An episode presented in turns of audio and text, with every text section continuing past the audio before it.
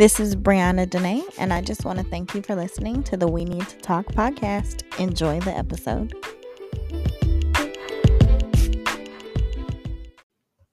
What is up, family? I hope y'all are having an amazing week, or I guess had an amazing week because I'm recording this on a Saturday. Um, but y'all, we need to talk. Actually, I already recorded this video. Technically, we already talked um not video but this podcast. So technically we did. We already talked but we gonna talk again um because i decided to re-record it. Why? Because the physical copy of my book the church girl paradox just arrived in the mail and i am sitting here with such a grateful heart just constantly in awe of the way that god works not just in my life, but through me at times. Um, I'm grateful to just be a vessel.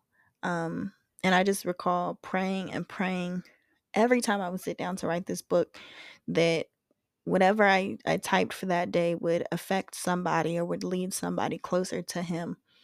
And I pray that reading it does that for whoever purchases it, whoever picks it up um, because I know that writing it did that for me. It really forced me not just to indulge in in the Word of God, but also to sit and introspectively think about my life, about situations that I was in. Um, it just forced me to really look at what I call the church girl paradox more, uh, more in depth. And so yeah, so it's out, it's available. You can purchase the book on Amazon if you would like to. It is a paperback book. I I don't even know. I feel like this episode is not well obviously this episode is not even an episode this is just me letting you guys know that you can read it if you want to um maybe i will read a little bit if that's okay with you all so I know I said we need to talk, but maybe I just need to read a little bit and then you guys can determine for yourself if it's something that you want to look at.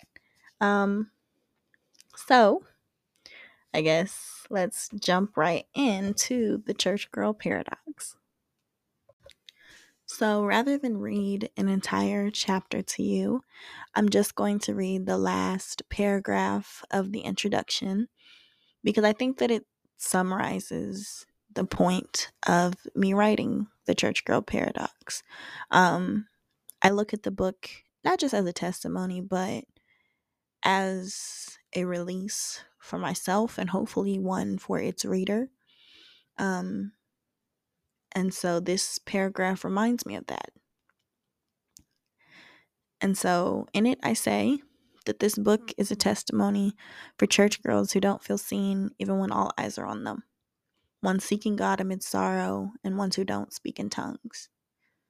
It is for church girls who have never felt churchy, who never had the inflections in their voices or the runs in their solos. It is for church girls with skirt hems shorter than their temper and high heels sharp the way their tongue is described. This book is for church girls like me, who never liked testimony service. Um, yeah. So if you want to know a little more about why I say that, then you are welcome to purchase the book. Again, it's available on Amazon. And yeah, I'm glad we had this talk. Have a great night, guys.